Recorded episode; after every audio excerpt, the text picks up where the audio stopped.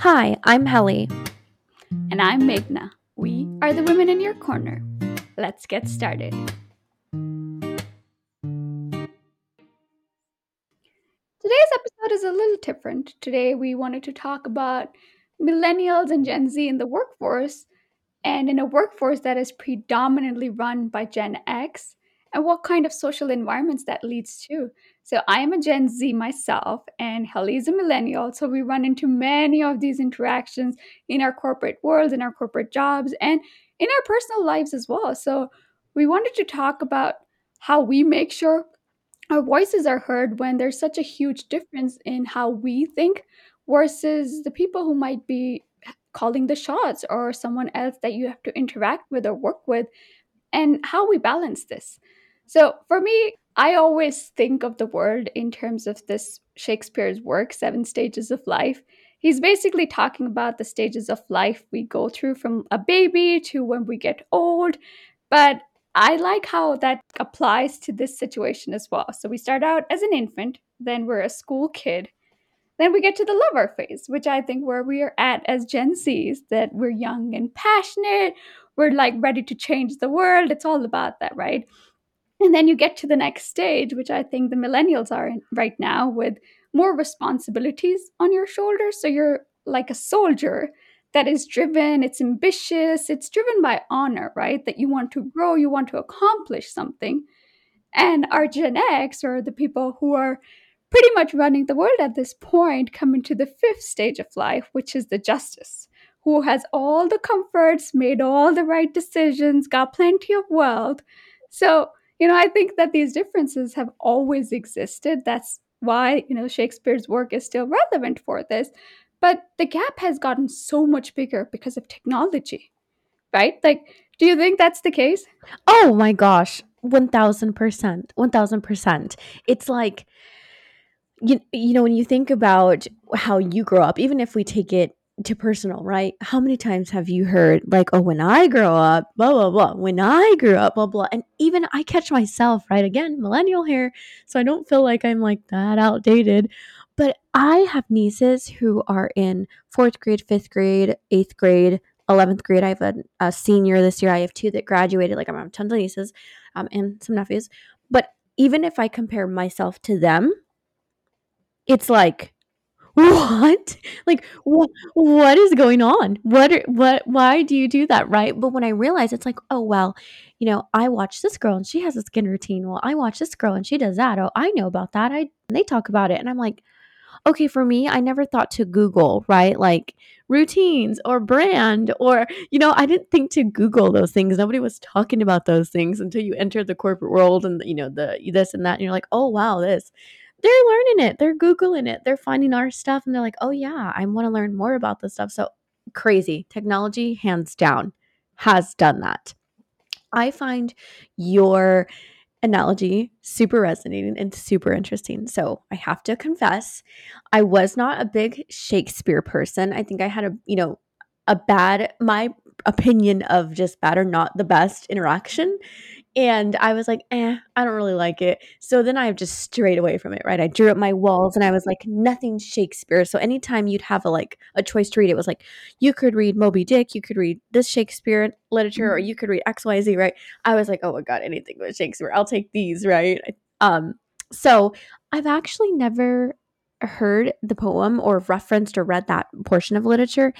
And I find it so so I don't know, so great that it's a cool little categorization and i totally agree right?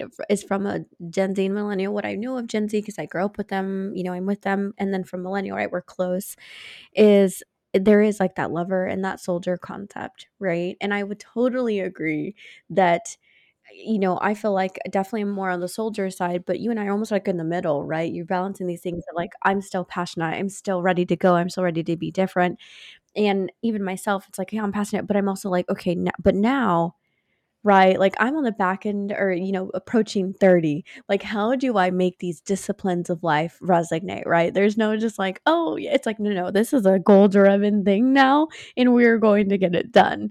So i find that that was super incredible and super relevant to how i actually feel. I also feel like it's really relevant when you think about this concept, right? Just that analogy, right? Lover, soldier to judge or justice, right? And I think about my day-to-day interactions, you know, whether that's my my actual career outside of this career, right? I generally am like the only one that's either a millennial or Gen Z. It's usually we're dealing with Gen X, we're dealing with a lot of boomers, and um, it's totally fine. But when I think about that analogy and how I approach my everyday life, it's so true because I think that how I phrase things, even the formal thought of thinking, right? How I communicate to me, like what's appropriate to me, mm, does not always they're always like no you can't and i'm like oh why but it was just i mean i, I don't think i go as extreme maybe as some but you know i definitely think like oh yeah i'll just shoot you a quick like hey blah blah blah done by Helly, right? They're like, no, no, no, you need to introduce us. Hi, it's me, Helly. This is your ask. This is the next steps. This is important. And I'm like, but why? I just want to say, hi, I'm Helly. Just put this on blah. And then, you know, thanks, bye. And they're like, no, no, you say formally or cheer. You know, it's like, what? it's different, right? It's different. Technology has only increased that.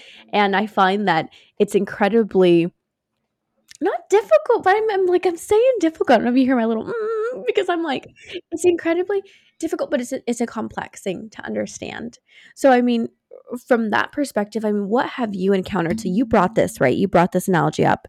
Do you also feel like majority of who you work with in your day to day is at the judge or or past that stage? Do you feel, you know, what's your take on your strategy to help communicate? I think it's pretty similar.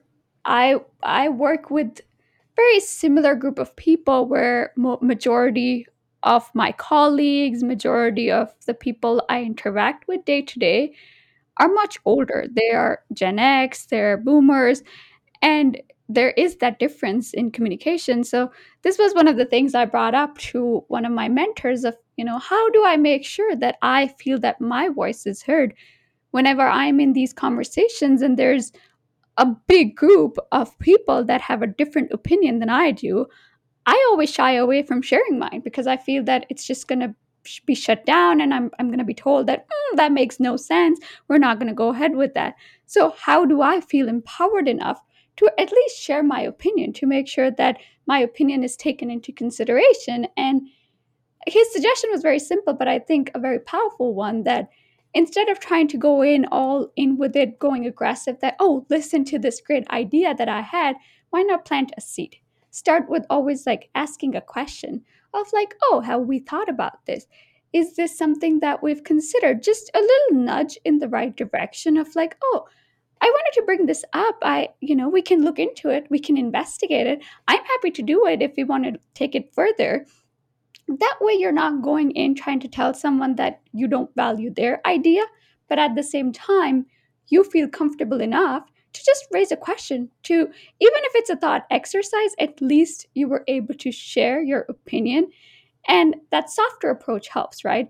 It does feel like you're taking a step backwards that oh why do i have to behave this way? They're not doing it this way. But we're the ones trying to change the world now. We're the ones trying to change the world but we're still outnumbered. So these little steps, this softer approach might not feel like it's the most empowering, but trust me, it is because you get to share what you feel. Oh, absolutely. Absolutely. And for me, it's, I view it, I, I, I totally validate with what you said, right? I think some people may think of it as like, oh, well, here we go. I'm having to accommodate. And, and I get that. I do. I really do.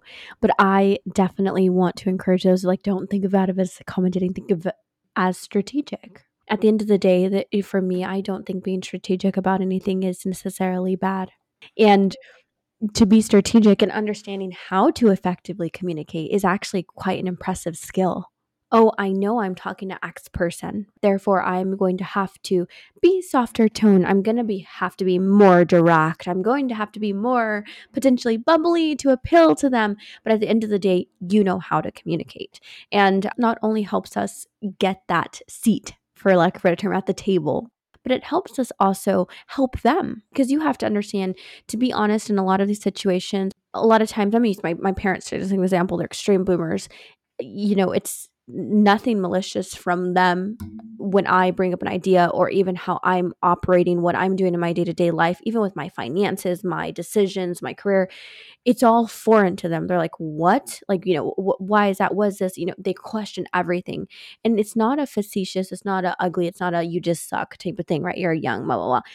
They really cannot comprehend for them, right? They're like, I just do not understand why you would think this. And I'm like, oh, well, like, let me show you.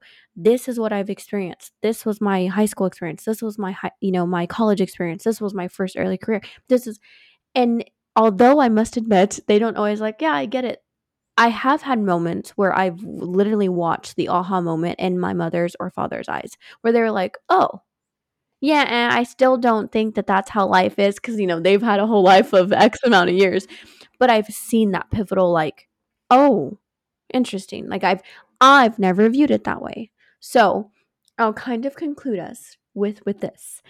I love your analogy. I love your plant of seed. So, our ask, right, as the women in your corner, is if you are someone who's still trying to get a seat to these conversations, try this tactic. Try this communication style. Try it, right? Try to just drop the seed of a notion or this this idea to the table. If you already have a seat at the table, don't forget those that helped you get there, right? And pull up a chair for the next person.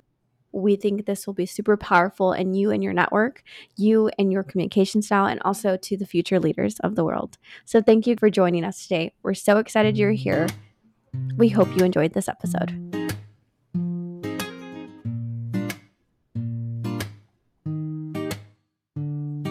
Always remember, we are the woman in your corner.